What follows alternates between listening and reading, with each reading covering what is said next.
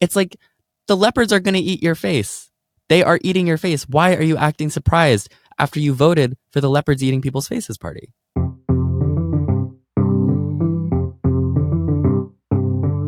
Hello, hello. I'm Matt Bernstein, and welcome to A Bit Fruity, the show where we try to have some self respect, even if having none might get us a show on Fox News. I am so happy and grateful to have you listening today. If you like this podcast, feel free to follow us on Spotify or Apple Podcasts or wherever you get your podcasts so you'll be notified when we release new episodes. You can also find us on Instagram at a bit fruity pod and on YouTube. All of those links will be in the episode description. So, a while ago, when I was way earlier in the journey of making content and commentary for the internet, I would have these really all consuming panic attacks where I would stay in bed for like a day or two at a time because I was really anxious about what people on the internet thought of me in this very debilitating way. And one time, about two years ago, my good friend gave me this piece of advice, which I return to all the time, which is that instead of caring all the time what everyone thinks, make this imaginary table in your head of like, you know, 10 specific people or less and value what they think. Today, I am so honored that we're joined by someone who is truly at that table for me. You might know Natalie Wynn by her online handle ContraPoints. She dropped out of her PhD program in philosophy in the 2010s and started creating video essays on YouTube about gender, capitalism, feminism, and philosophy. In 2017, she transitioned publicly through her content, and I have recommended her videos to truly everyone in my life. And every time I recommend one of her video essays to someone, I always tell them, I promise I would not recommend a two hour long YouTube video to you unless I thought it was 100% worth your time. And they are. She's amassed over 1.7 million subscribers on YouTube. She is, in my opinion, one of the smartest people online posting, one of the smartest posters. And um, I'm gonna I'm gonna stop being a deranged fan. Uh, but Natalie, welcome to a bit fruity. Thank you, and thank you for your very generous intro. So I wanted to start today uh, by showing you a video by a one Jeffree Star. So Jeffree Star, how would you describe Jeffree Star visually? Um, visually, Jeffree Star is a femme queen. Like what? Like what? like there's not there's not really any ambiguity about the gender presentation of someone who's in a full face of makeup, fake lashes, long nails, often like f- f- some kind of like Gucci tracksuit. Like his visual aesthetic does in no way shy away from signifiers of queerness. It's it's loud. It's very loud. A hundred yards, right? it's it, I feel like he was one of the first people to really do the like non-binary alien thing. Yeah. That's how I think about how Jeffree Star presents. Um, and so Jeffree Star was on a podcast a few months ago and he was asked about his feelings about pronouns. And so I'm going to show you a quick, like 30 second clip uh, and let's watch it. I'm not into all the other bullshit. I think what other bullshit? The they and them. Yeah. And all that extra shit that we added during the pandemic because everyone mm. was so bored on their fucking houses. They just started to make up more shit and more, more shit. stuff, more stuff. Yeah. That's why the conservatives like me because I'm just real. Yeah, you There's do no, have a conservative vibe to you. Them. You're trans, you're male or you're female. And you're standing and on that. so mad when I say that. How are you a they? What the fuck does that mean? It's stupid, is what it is. Yeah. But you need someone like me that looks like me to say it. Because if you say it, it turns into you're homophobic, you hate trans people, you hate gays. And it's just how you feel. You don't hate anyone. You just think it's stupid. So, what do you make of that? Well, I just know for a fact that he doesn't believe the things that he's saying because I remember 2018 or so, Jeffree Star was saying that they were any pronouns. Like, there was an era of like basically non-binary Jeffree Star. I think I made a video in 2019 that referenced Jeffree Star and I referred to him as a man, but a bunch of people in the audience corrected me. They're like, oh no, Jeffree's non-binary. You shouldn't say that he's a man. Um, and so I think it's a pivot. So, so, so the idea that all this new stuff, quote unquote, the pronouns and the they thems was invented during the pandemic. I know that he knows that that's not true, but he must feel that saying it to that the audience will believe that it's true, or the audience, at least, even if they don't believe it's true, will still like hearing it. Right. And th- I mean, this is not going to be an episode about Jeffree Star, but it is worth noting he he's had this like kind of conservative nosedive rebrand thing where I feel yeah. like it's less about the makeup now and more about like he has a lot of guns and lives in Wyoming and like farms yaks. I saw the pink the pink Beretta. the or what is that? What is that gun? Is that what that gun called? Sorry, I don't guns. I think it's a Beretta. I I'm gonna Google it. Yeah, you should fact check that one. But it, what's so fascinating about that too? So the pink Beretta is that the name? Yes, I'm correct. yeah. Jeffree Star when he shared that he got this customized gun, which I guess in in the gun world is like a big deal that like this gun mm-hmm. company made him a hot pink handgun. The gun company posted it to their Instagram and there were thousands of comments being like the gun world has gone to shit. You know, we're like caving to the woke mob and the fags and the this and the that. And it's like, wow, like Jeffree Star, as much as you're trying to appeal to these people, this is their reaction. Guns have gone woke. Sad. The wokest of uh of of assault weapons. So today, as you, the listener, may be able to tell from the title, we're going to be talking about queer conservatives. And that may sound incredibly niche. And a lot of times when I bring this up, this topic up to people who are not as online as you or I probably are, they often are like queer, like, you know, gay Republicans, trans Republicans. That's, that doesn't make any sense. And I agree, but they do exist. And we're in a moment in time where I do feel like there is a genuine fracture among different political groups of queer people that is worth talking about. You know, we have these hashtags that are popping up lately hashtag gay, not queer, hashtag LGBT without the T. I almost said LGBT, LGB without the T. This group called Gays Against Groomers, which is which are which are just gay people whose entire political identity is furthering the kind of like groomer libel against us. And I do think it's worth talking about um, not only because I like, you know, disagree with who these people might vote for come election time, but I think the idea of a conservative queer person, like there's a lot to learn there.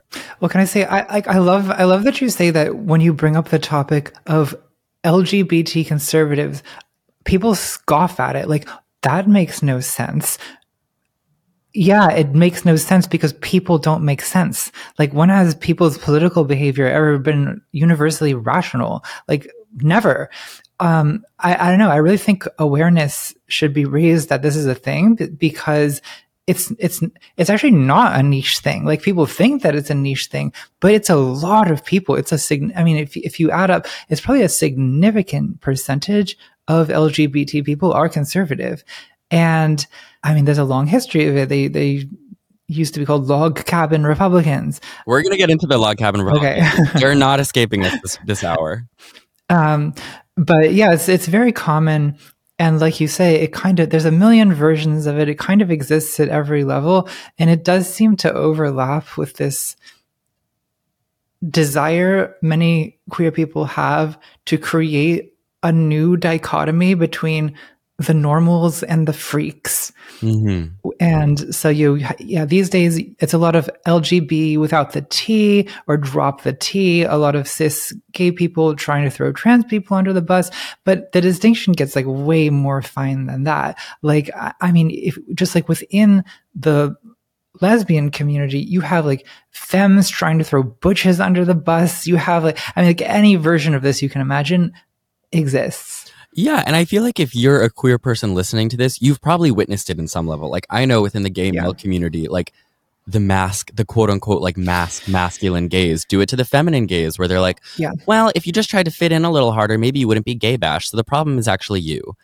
And yeah, and and gays doing it to trans people, trans people who pass doing it to trans people who don't pass, trans people doing it to non-binary people, and, and you know, it's not everyone within any of these groups who does this, but like you said, it's a lot of people, and the reason to me that this is worth talking about is I think we can learn about why people don't behave in ways that are like politically rational. I think we can learn a lot about shame, scapegoating, the need for validation from people who will never give it to us. So I did want to lay just like a teeny tiny bit of historical groundwork because I was doing some research for this episode and I learned that the basic thing that we're going to be talking about today has gone back to like pre Stonewall.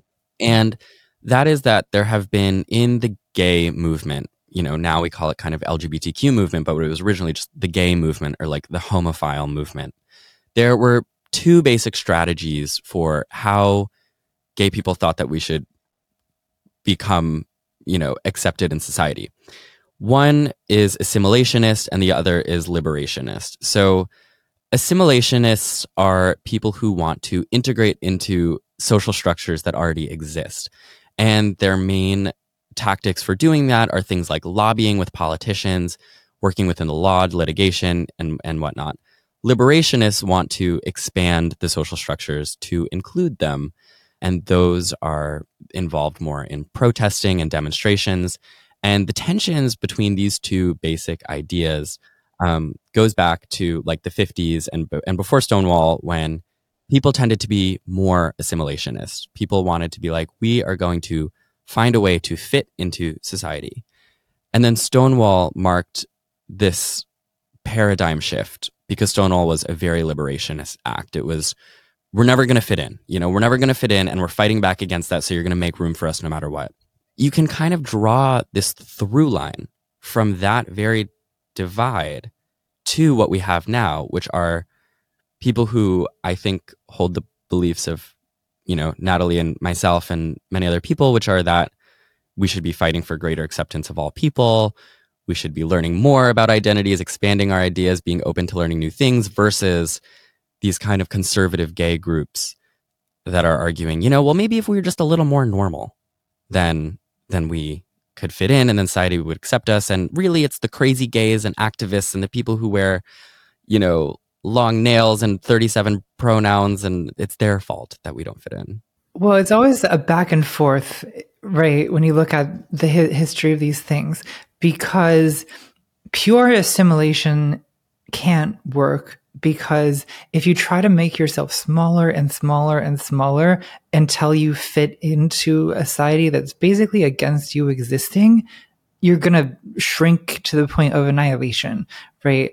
And some people do try to do that. They they think that if they can just try to be normal enough and just try to keep their gayness in the bedroom. And if they can just, you know, tr- try to re- repeat the other conservative talking points and join in with other forms of bigotry, then they'll be one of the good ones and they'll be accepted. And I've watched multiple people over the last five years very publicly attempt and fail to do this by becoming gay Republicans or God help them, trans Republicans. And uh, that doesn't work. There's another extreme, right, where like the, the, you know you can get so disillusioned with the homophobia or the transphobia of society that you that you almost you kind of give up and you become like I would say a separatist. And so I've met queer people like this. They think, look, there's no place for us in this society. So we need to go our own way and we need to become separatists. And they, and they often think of this as like a very radical position. But in my opinion, it isn't because separatism isn't going to change society. You're just leaving, right? And I mean, it's like, it's like that type of radical feminism that's like, okay, it's all the women are going to go out into like the wilderness and, and have a radical feminist commune. It's like, well, is that a, is that a challenge to patriarchy or have you simply created a, a convent? Well, and is, is there a world in which that happens? I personally have never thought that it's a, that it's an effective way of, of doing anything because you you sort of need to balance the the two approaches, right? You need someone needs to assimilate a little bit in order to get the power to change society. So, mm. you know, you, are going to need s- someone like Harvey Milk to get elected and then from that position can start making these changes that need to be made. If you're so against assimilation that you won't even engage with, you know, government or with, uh, you know, any kind of existing power structures, then you were never going to have enough power to affect the change that you're trying to affect. So th- that's the way I, that I see, see, the history of this is sometimes like assimilation goes too far and then you have to do something like Stonewall. Um, but, but, you know, there has to be a follow up to a riot, right? Like a riot ignites a new era of activism, but that activism then has to get organized. It can't just be an, an ongoing riot because a riot is too chaotic to, you know, change. Uh, a riot on its own, that is, you know, it, it, can ignite a movement that will affect change, but a riot on its own is is too destructive to really change anything. Speaking of trans Republicans, one of the most popular trans influencers, at least trans political influencers, is a Republican. I know you're probably tired of this, but we're. I have, I have no idea who you mean. Me neither. Let's go on to the next topic. Yeah. um. So so Blair White is a trans conservative influencer, and I know you've both had a lot to say about each other over the years. And she is just to me a fascinating case study. I'm going to show you another small video clip of this was from a Vice debate um, where it was conservative queer people debating progressive queer people.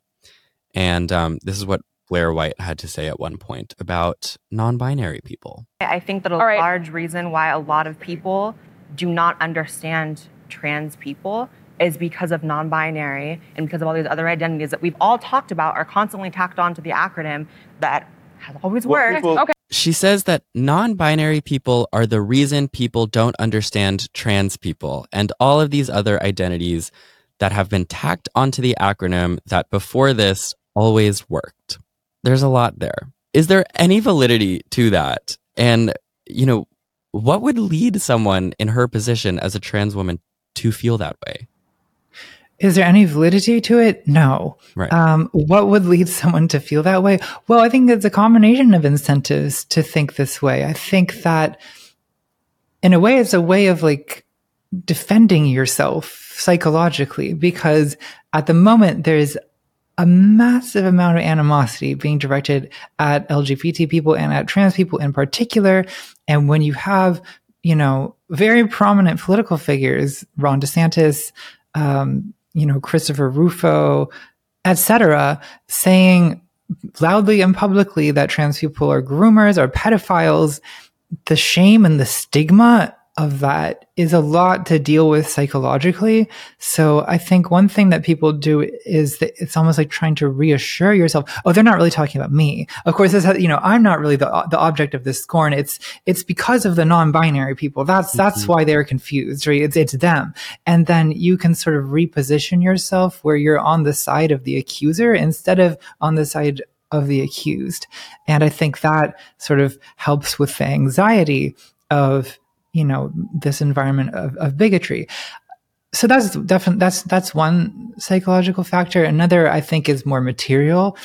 I, I think that when you're talking about commentators and influencers it, it sounds like a, it sounds like kind of a, a, a cheap accusation to be like, oh, they're just doing it for money. But also like, I don't know, influencers are often motivated by what is a financially viable position to advocate for.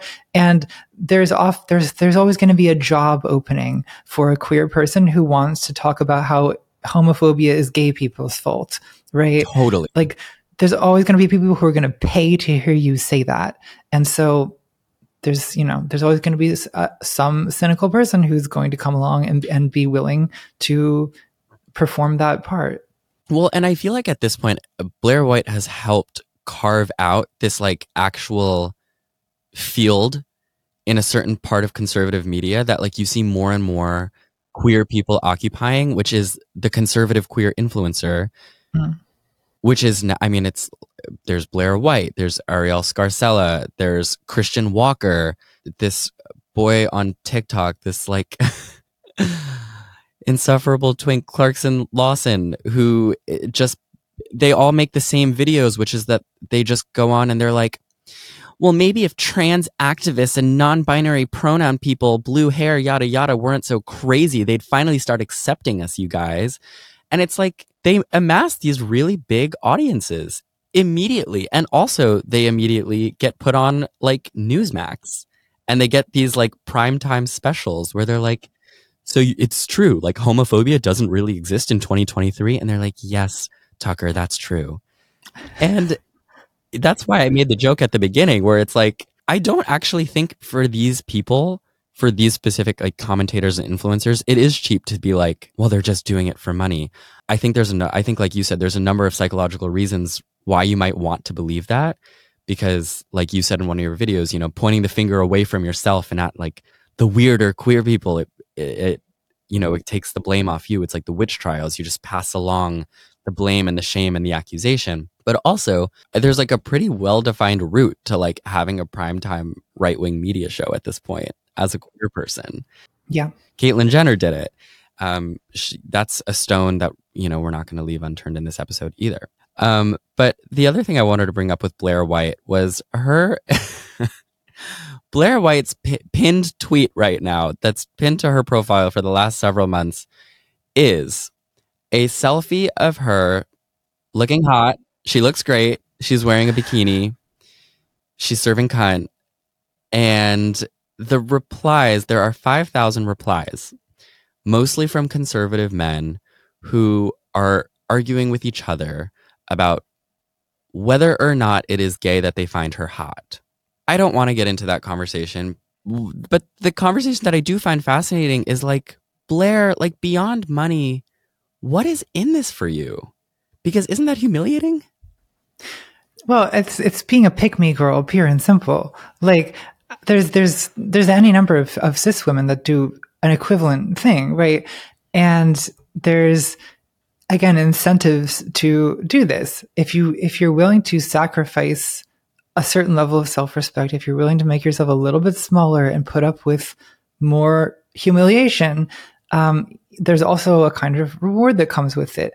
I think that, you know, just to, to talk about, you know, women as an analogous case, I think that a large percentage of, of women go through some stage in their life of enthusiastically endorsing the male point of view because it's easy, right? We're all kind of raised in, you know, you, you go to school and you read a bunch of books by men that show the male perspective and men have generally more power than women. And, uh, there's a, you know, huge historical precedent for that. So I think, and, and, you know, men praise you and men like it when you validate their way of seeing and you don't challenge them and you don't make demands and you don't stand up for yourself and you don't be difficult, right? So much of this has to do with whether it's difficult, right? It is difficult for white people to hear that racism is real and an ongoing problem and something that they might have to deal with and something that they might themselves be participating in. It's difficult for men to hear that misogyny exists and that some of their attitudes towards women are actually really toxic and, and damaging and bigoted. It's it's difficult for straight people or cis people to hear that they have you know homo that their point of view is homophobic. So if you can kind of flatter these kind of basic prejudices, people find that comforting. I think right. So you know if, if you can be a, woman, whether you whether you're whether you're trans or cis, and you're kind of you're pandering to the to the male gaze and to to you look the way that men want you to look, and you are you're not challenging any of the things that they're saying about you, whether they're whether it's objectifying or degrading, or in the case of a trans woman, whether they're you know doing this thing that that straight men do to trans women, where they kind of are simultaneously expressing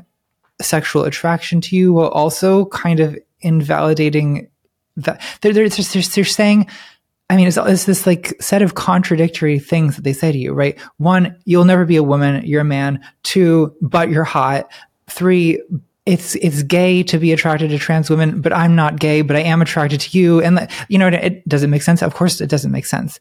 They they joke about it because they're uncomfortable, right? They make those jokes about uh, you know trans women trapping them or whatever because they, they sort of conceptually don't know how to deal with the nuances of gender and sexuality and that's what trans people do is they sort of force people to confront those nuances trans people blur the lines of the most fundamental human distinction. Hmm. And that's something that people find threatening to their own identity. So if you can find a way to be a trans person that is minimally threatening, mm.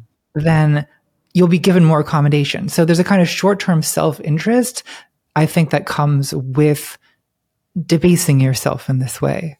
Yeah, I, I read the replies. I was reading them last night, and I'm not going to read them here, but I was reading the replies to her to that thirst trap. And I was like, God, you know, I feel badly for her in some moments.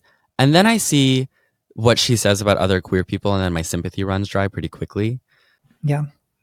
But it, I mean, it's, gosh, just debasing yourself, your identity. You know, there's, I know people say this, and I know it's like probably cheesy, but when I see queer Republicans the queer conservatives, whatever, pandering to these swaths of, you know, white cishet men or the Republican Party or the RNC or Fox News. And they're just like chipping away at everything that makes them special as queer people just for like a fraction of attention or congratulations or pats on the back or validation from these people who will never really see them as like fully human. It's upsetting to me, but it is complicated, like you said, because I think to just write this off as like, oh, well, they hate themselves and they'll do anything for attention. It's like, I mean, like you said, there's more, it's more psychologically complicated. There is something to be said about that validation. And also in the case of Blair White, money. Yeah. I mean, once you commit to this as a career path, then it's sort of it sort of becomes less interesting to me to analyze it in terms of like what is this person getting out of this and it becomes okay well this is this person's this person is doing you know i mean there's always been people from marginalized groups who engage in you know a debasing form of entertainment because it's financially remunerative and it yep it comes at i'm sure a certain cost in terms of your own self-worth and self-respect but you know, everyone's got to pay rent. Everyone's everyone does have to pay rent. Even even Blair White. Um, I was listening to a podcast a while ago, and there was a black woman who was talking about Candace Owens. I was wondering when Candace Owens was going to come up. yeah, Candace Owens does come up, and uh, because it's it's there are parallels here with her being like the face of black woman conservatives. And this woman on this podcast, who I believe her name was Africa Brooke, she had a really interesting point of view, which was not she she didn't agree with Candace Owens' politics. And she made this point, which I did find compelling, which is that, you know, for white cisgender heterosexual men, there is not a political position that they could take where anyone would ever accuse them of being politically at odds with who they are as you know in their identity.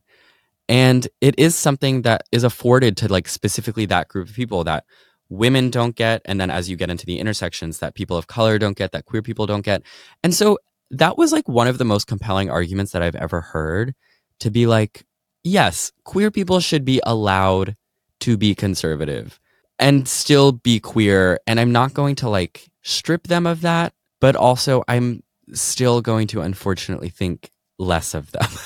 like I don't know yeah. how else to put it. Well, I think that you can't understand you can't even understand what they're doing without reference to their queerness, right? Like the the fa- the fact that they're saying these things and the reason that they're saying these things is inextricably tied up with their their queerness, right? So no, it doesn't mean like oh you're not gay if you're Republican it just means that you're a sort of self annihilating gay person. Yeah. That's too cunty of a description, honestly. These people don't deserve that. Self annihilating gay person is kind of something that I would like to be. well, there's there's there's different there's many methods of self annihilation. um so I, I want to talk about Ron DeSantis and specifically an ad that he put out recently. Oh God. And some reactions to it. I know. Okay, so we're not gonna play the ad. But basically okay. Ron DeSantis, who anyone who's listening to this from outside of the United States, Ron DeSantis is bad. Yeah.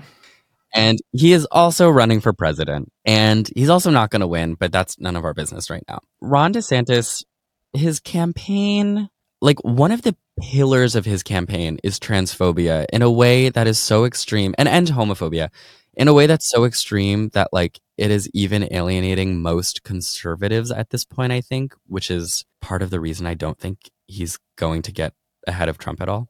Because he's just leaning too into this like chronically online anti gay shit, which doesn't actually resonate, I think, with the majority of even Republicans. But he, you know, lending itself to that image, he just put out a campaign video where he essentially just brags about how homophobic and transphobic he is. And he positions himself as opposite to Trump, who this ad claims is gay friendly and trans friendly. And he's like, you know, I would never see a trans woman as a woman. I would never let them talk about sexuality and to little kids, you know.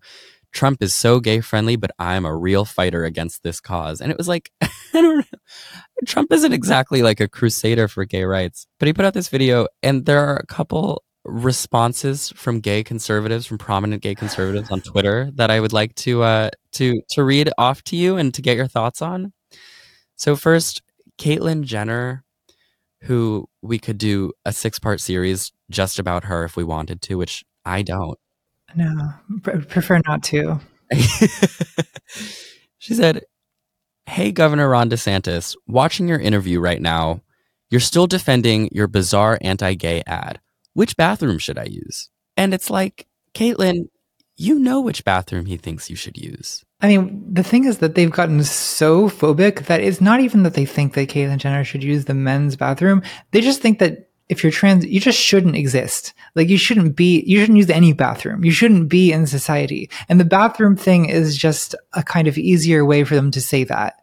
Um, I feel like what we're watching is the collapse of euphemism, right? Where bigotry in politics has traditionally relied on a kind of ambiguity um, that I guess is usually called dog whistling, where the right wing politician will say something that they know that bigots will hear as in support of them, but that sort of centrists and moderates will think is maybe something softer than it is. So instead of saying, you know, we hate gay people, you say, well, we want to, you know, protect the innocence of children from indoctrination in schools.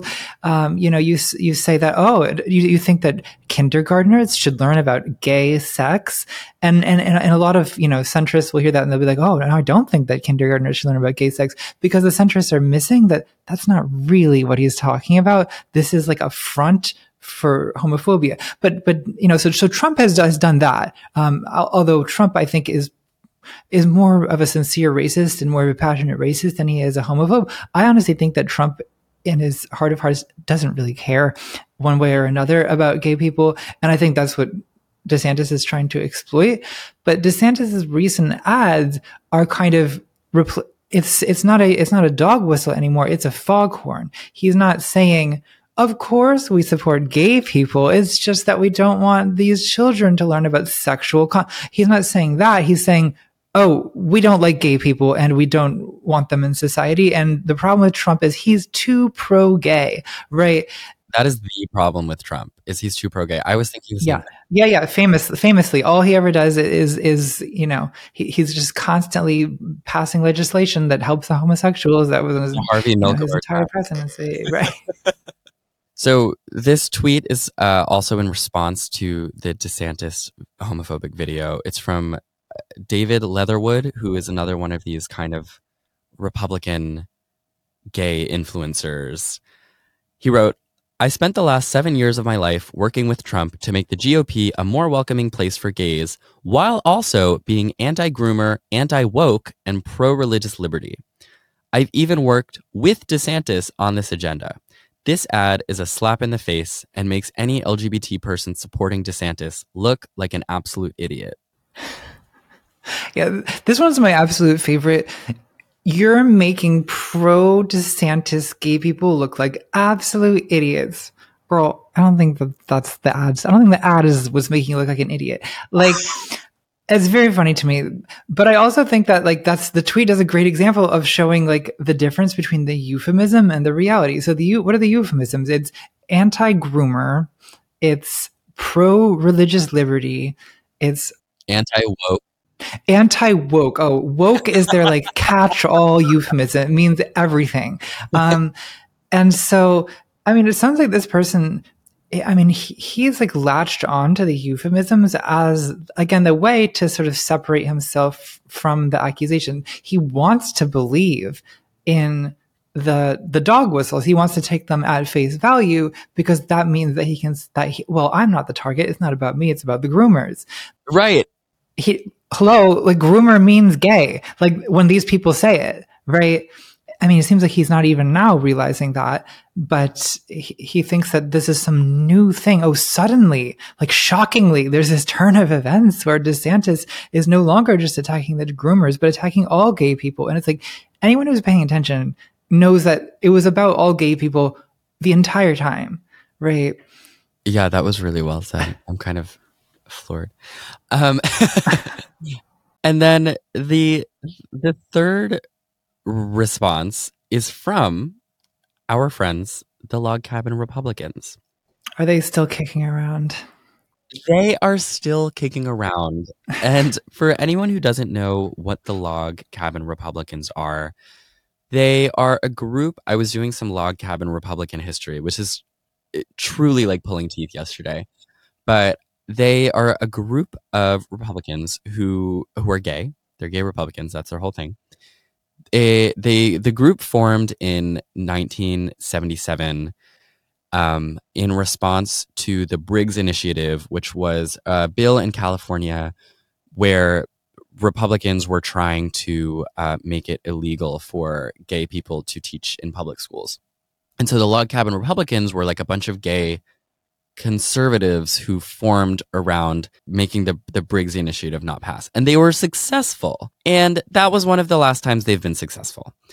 They have made basically this, you know, over the last five decades, they've just latched on to every, you know, Republican candidate, endorsed this person, endorsed that person, and, uh, you know, made all of these pleas to prominent Republicans, like, we're supporting you. And then every single time the Republican in question is like, mm, I don't really need your support. It's, it's okay. Thanks, though. Um, they made, oh, I forget the politician, but um, I think in the 1996 presidential election, the was the Republican candidate Dole. Yeah, it was. Yeah, yeah. yeah they 96. Yeah, where he, the Republican who ended up losing to Bill Clinton but the log cabin Republicans, I don't know if you know this, they sent him a $1,000 donation as, you know, an endorsement. And Bob Dole returned it, saying that he 100 no. he literally returned the money and he said, "I 100% disagree with everything that is on your agenda." Yeah. And the Repu- the log cabin Republicans have also um, been barred from having a table uh, at the Texas GOP convention for the last 20 years. So there, it's a really sad case. Yeah, there's an amazing dedication to ins- to believing that Republicans will accept you if you just do enough things. I mean, it reminds me of I feel like my favorite gay Republican to hate on is this guy called Dave Rubin who used to have a you know political debate show on YouTube. Tell it tell us about him. Well, he used to be with the Young Turks, a kind of left leaning YouTube political show. And then in 2016, I think it was, he split from them to do right wing we're talking 2016. So at the time, the big issue was anti SJWs, anti social justice warrior content, um, a lot of complaining about campus activism going too far and free speech on campus. Wait, so he was he was liberal to begin with. He was on the Young Turks. Yeah, yeah, yeah. So he started out as liberal, and then he decided that in 2015, like the left went too far because they were protesting like Milo Yiannopoulos or something, and so. I mean, what's, what's, what's funny is that like this is the Obama administration. So I do definitely wonder if he would have gone this way if he if he knew that seven years later it was going to be DeSantis and not Milo Yiannopoulos, who was going to be the um, the person you know, he's fighting for, the, the, person that he's fighting for. But he's really dedicated to the cause. There's this amazing clip of him on stage at some conservative event where he talks about how, you know, he's moved from Florida to California to get away from those libs.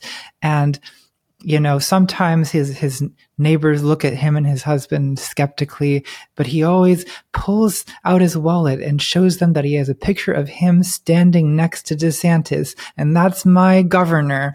And it's like, my guy, Ronald DeSantis is never going to be your daddy. Like he's never going to say that he's proud of you. He's never gonna, like I don't know. The delusion is just uh, incredible. Didn't Dave Rubin also have a conversation on Ben Shapiro's show at one point? It was actually it was actually on his show. Ben oh, Shapiro oh, came, he invited Ben Shapiro on his show. Yeah, where they where he was like, Ben, we're friends. Would you come to my wedding? And Ben was like, no. Will you bake Rubin a wedding cake? The answer is no. And the okay. reason I won't is because as a religious Jew, I, yeah. I, do not participate in activities that I believe are sinful. But again, we live in a free country, and Dave knows this. He doesn't have to care what I think yeah. about sin. Does Dave have a husband? Yeah. I mean, yeah. like, okay. And are we friends? Yeah. And are we going to go out to dinner sometime in the near future? Yeah. I mean, but but there's a difference between me just being friends with Dave and me actively participating in an event that I feel is religiously sinful. And while that's awkward, yeah. we're still friends in spite of it, which is why we're friends. If well, we couldn't be friends I, in spite of it, then right. it would be a bad thing. Well, look, when I when I did your interview show, you said that to me, and, and I truly mean this. Like, if you think what I'm doing is sinful, like I. I don't, it sounds glib, but I don't care. I, right, I and, truly, this is my view: is you don't have to care, right? right? It's a free country, like, right? Like that's the thing, and it's like, look, look there's of course someone's going to go well wait a minute if you really think his marriage is sinful or something of course there there may be a place that in the nature of our friendship maybe that we can't quite get to that I would be able to get to with someone that didn't think for that. sure why is it that we're able to do this and most people can't do this. Because that's what I'm curious. We go about. home at night and we can have our own lives. I mean, that's that's real, and, and I think part of friendship, by the way, is that. Like, well, I think that Dave, on some level, is in a state of genuine. I mean, part of it, this, this, is part of the reason why I find him a compelling and fascinating figure is that with him, often the delusion seems to be genuine. Like he, like, like he's just very stupid. yeah, I think he's, I think he's just kind of a himbo. And like, I don't know, that, that makes it more endearing than, than a more like sinister manipulator but he seems to think that he can negotiate with Ben Shapiro this kind of like, you know, we have our differences, but like we can still be friends. And that means like you'd go to, to, to my anniversary with, with my, me and my husband, right? And Ben's like, well, no, of course not. You live in sin. And Dave is just like, Oh, uh, okay. Well, but at least we can have this conversation. And isn't it great that we can have this conversation? And Ben is like, yeah, whatever. I don't like you. well, and Dave's like, we're such good friends. it's like, I don't know. And then, right. And they have this conversation that ultimately amounts to Ben being like, I will never see your love yeah. as real love. It will never be valid to me. And I think you're going to hell. And then Dave Rubin, kind of like shrinking in his chair, is like, but at least we can talk about it and have such a great podcast about it. And it's like, Dave, stand up. yeah, it's it's like so spineless that it's like amoebic. Like it's amazing. Like I I love like watching him like like I don't know, just like sway in the water like seaweed. Like as as Ben Shapiro sits there saying like your marriage is not valid, you're a menace to children, and Dave is like, yes, but we can talk about this in a civil way. And it, it's, I mean, it's like it's the virtue of civility taken to such like a comical extreme that it's it requires like the complete absence of any kind of self-respect where you won't defend yourself you won't defend your relationship you won't defend your family or the, your own relationship to your children, you'll just sit there sort of quietly nodding as Ben Shapiro just completely trashes your entire personal life. It's amazing. it is amazing. So, swinging back to the log cabin Republicans and this DeSantis video, after the video of, of him bragging about how homophobic he is and he's the most homophobic presidential candidate comes out, the Log Cabin Republicans tweet Ron DeSantis and his team can't tell the difference between common sense gays and the radical left gays. He, sadly, sees them all the same. His naive policy positions are dangerous and politically stupid. And it's like, yeah, Ron DeSantis can't tell the difference between common sense gays and radical left gays. And also, no politician that you have ever tried to make yourself available to has seen the difference either. And they never will. Yeah. And that's the thing that is so wild to me is we see this happen again and again and again and again and again. It's that like famous old tweet that's like, I never thought the leopards would eat my face. Yeah. Cries the woman who voted for the leopards eating people's faces party. It's like the leopards are going to eat your face. They are eating your face. Why are you acting surprised after you voted for the leopards eating people's faces party? It seems like what's going on is people vary in what, how we interpret the euphemisms. How we, when when the leopards eating people's faces parties say we're going to eat people's faces, like there's some some of us who say, "Oh, that's bad." They're you know no one's faces should be eaten. We won't vote for them.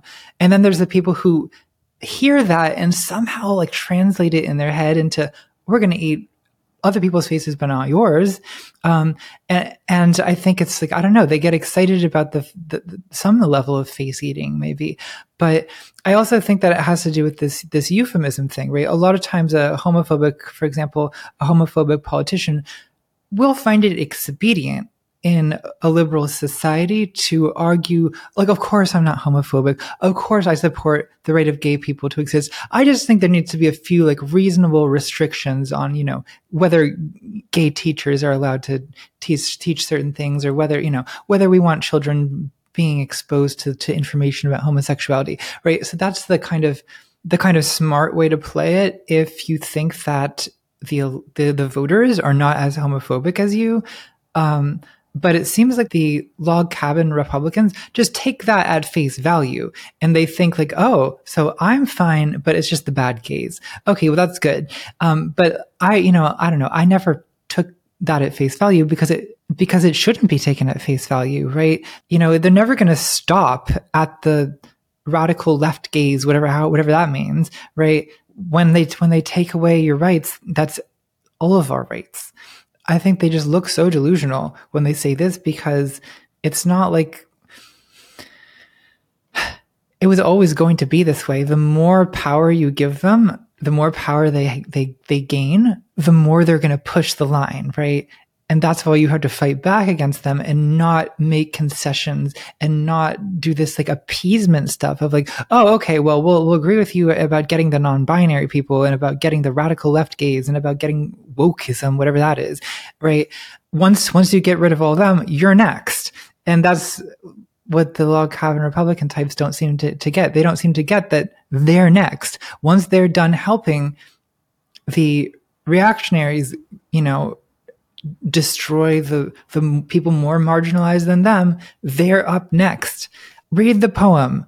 First, they came for the wokes. Like, is that how it starts? and you should have spoken up, but I didn't because I was not woke, and I was I was I, was yeah. anti groomer. yeah. Good luck with that. I think when it comes to people who behave like this politically in the LGBTQ community, a lot of people online and in real life that I've seen have this conversation just basically the conversation, their analysis of it starts and ends at like, oh, well, these people just hate themselves and that's why they do this. My thing with that is that like there's probably some self hatred in there for sure. But also, I think most queer people have at some point dealt with self hatred as it pertains to our identity. Some people deal with it for a really long time. And yet, the bulk of us don't turn to self hating politics. And I also just think that accusing people in this derogatory way of hating themselves doesn't really leave the conversation with any room to go on. It's like, well, you hate yourself, so fuck you. Yeah. And like, there's got to be more there. Yeah, I think that it's reasonable to have a level of animosity towards people who take their self hate and then use that to hate other people and use that to bolster politics that's going to hurt all of us. I also think that, you know, when you deal with your self hate, say as a gay person by being an enthusiastic trans basher, well, at a certain point, self hate has become other hate. You mm. you're passing it on. You're sort of projecting it outwards, and I think that's just how bigotry works. Like I think that a lot of bigots, you know, right, every bigot, every abuser, every dictator has their own issues. They were deeply wounded in childhood. Like Joseph Stalin was beaten by his father. Every common domestic abuser has some kind of sad backstory. Like, sure. The question is like what you do with that trauma and what you, because we all have some degree of trauma. And I do think that some level of self hate is probably a, a near universal part of the queer experience. Like who among us has not had times in our life when this was like the most salient emotion we were experiencing. Um, I think that it's it's very common. I, I remembered when I was doing research for my video on cringe, like reading all these Reddit posts from people posting to like r slash confessions where it was like i'm trans and i hate other trans people or like i'm gay and i hate other gay people.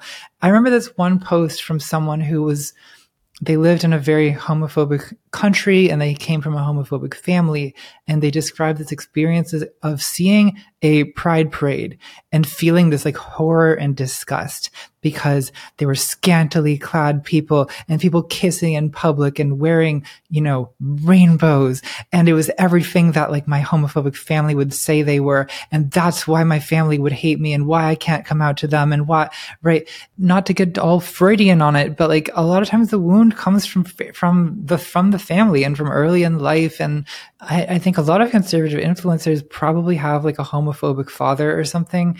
And mm the desire for approval from your parents is a long lasting thing that even if you no longer have a relationship with your parents is still somewhere inside of you and if you feel like you know you want your say your father's approval like you'll kind of seek out that type of approval from other right-wing men mm. and i think that that is you know so it's it is like self-hate in a way but it's it's more complicated than just self-hate because it touches this like yearning for acceptance and love that we all feel and that i think queer people in particular a lot of us have this basic wound of the shame of like years of, of hearing you know our selves disparaged whether it's like seeing like derogatory depictions in media or is hearing homophobic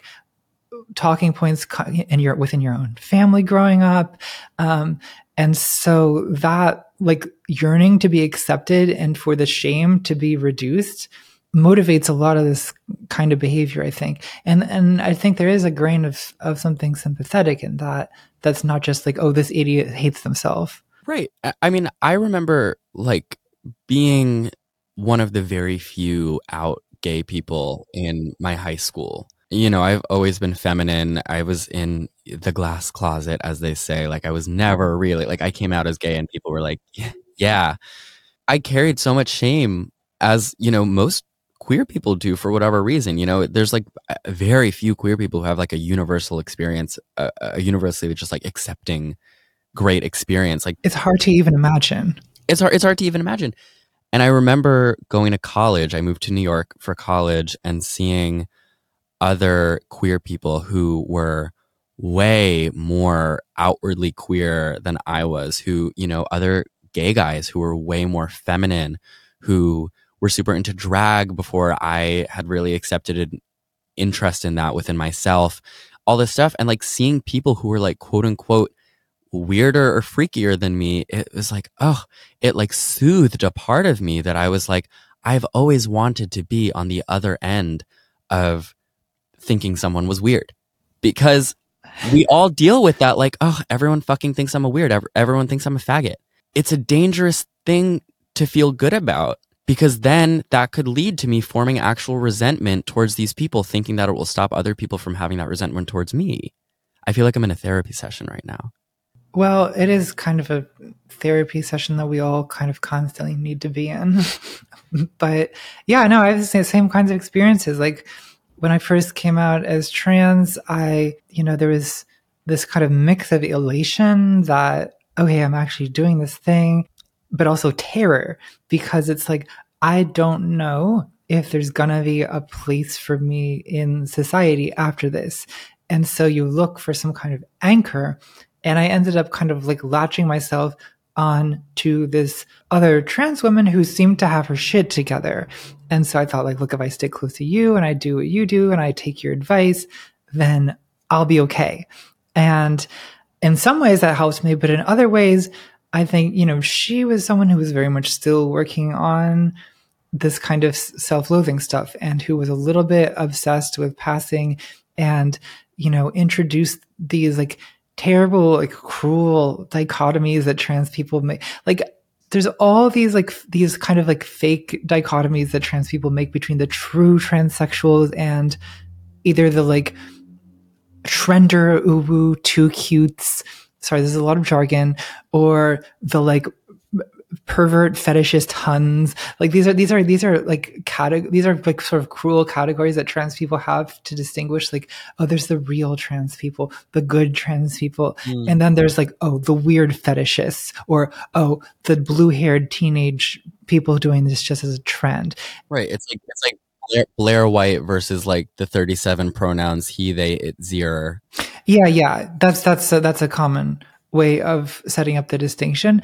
But I definitely had a couple years where I was kind of like getting dangerously invested in the idea of myself as one of the good ones mm. because it was like I needed to believe that to feel like I was going to be okay, like I was lovable, basically. And, but I also kind of noticed that the way that my thinking was getting uncomfortably cruel and I was sort of fixated on disparaging the kind of person that I was rejecting what I, what I thought was unacceptable in myself right? Mm. it's like your shadow self right? The thing that the, the, unbearable parts of yourself that you have to sort of project out of you and you rage against it when you see it in someone else because you're kind of trying to kill what they represent to you. You're trying to kill uh, some part of yourself that you're trying to shove down and you're doing this like by projecting it out onto other people.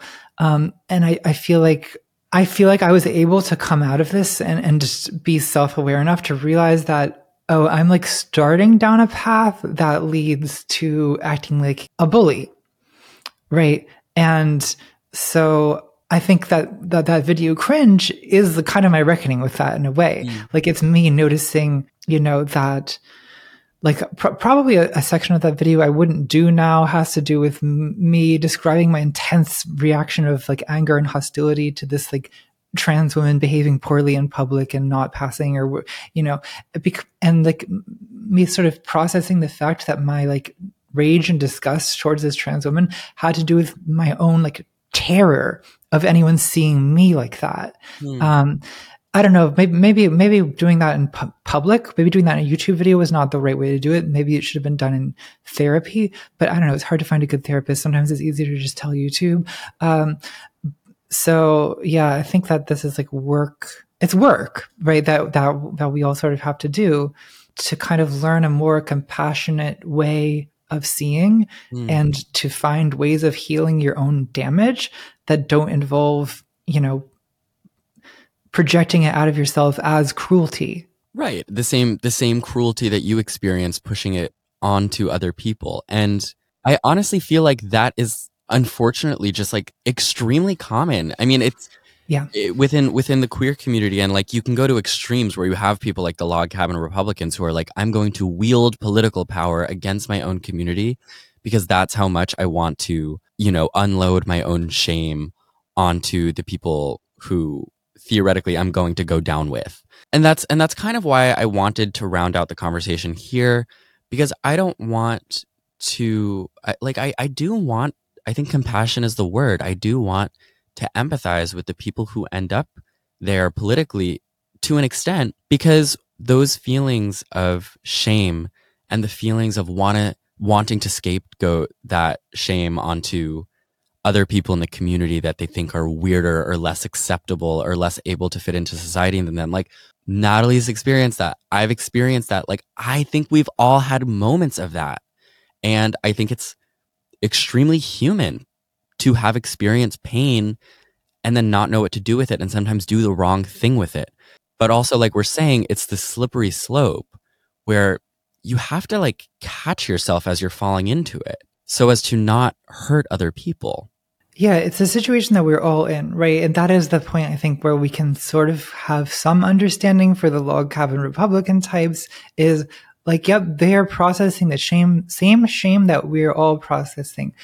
But if you have the strength and the self awareness, you can choose to make the cycle of shaming and cruelty stop with you. Mm.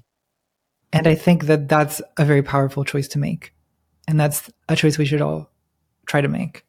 Yeah, totally. I mean, the last question that I kind of had for you was I have people who follow me online who are ostensibly not conservative um, because I, I just don't accrue that kind of audience generally speaking. Mm-hmm. but you know there are these very social media savvy groups like gays against groomers and you know these other influencers some of whom we've talked about today who create this content that is very compelling. Um, it works really well on social media. And so sometimes i have people who follow me who don't really know what the cruelty is behind these groups and the psychology behind them that we've talked about today. They just see, you know, oh, Gays Against Groomers posted this thing of look how crazy this non-binary person was behaving and this is really bad for our community and they send it to me and they're they kind of know that maybe it's not something that I would say but they're not sure and they find it a compelling piece of content and so I get these messages from young people, you know, high school age and younger, being like, hey, I'm not really sure what to think about this. And it's like they're really vulnerable to, as you and I both have, being like scooped up into that thought process of like, well, they'll accept me if I, you know, throw the wrench at all of these weirder gays and all of these weirder trans people and the 37 pronouns. And how do we stop that cycle of you know, and that's a big question, but how do we stop that cycle of like transferring our own pain? How how how do how do we make it end with us?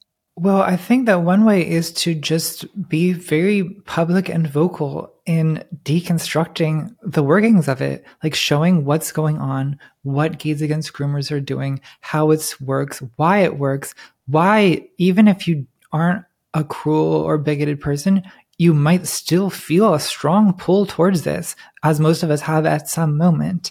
And I think that that probably is the strongest way to fight it.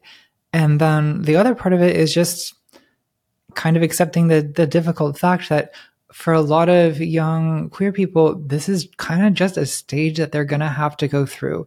Like some people will just have to learn for themselves why this is not a good path to go down.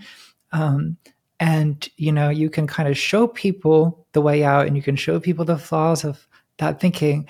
But ultimately, each individual person has to kind of come to the understanding of their own and and see why they need what they have to decide what choice they're going to make for themselves.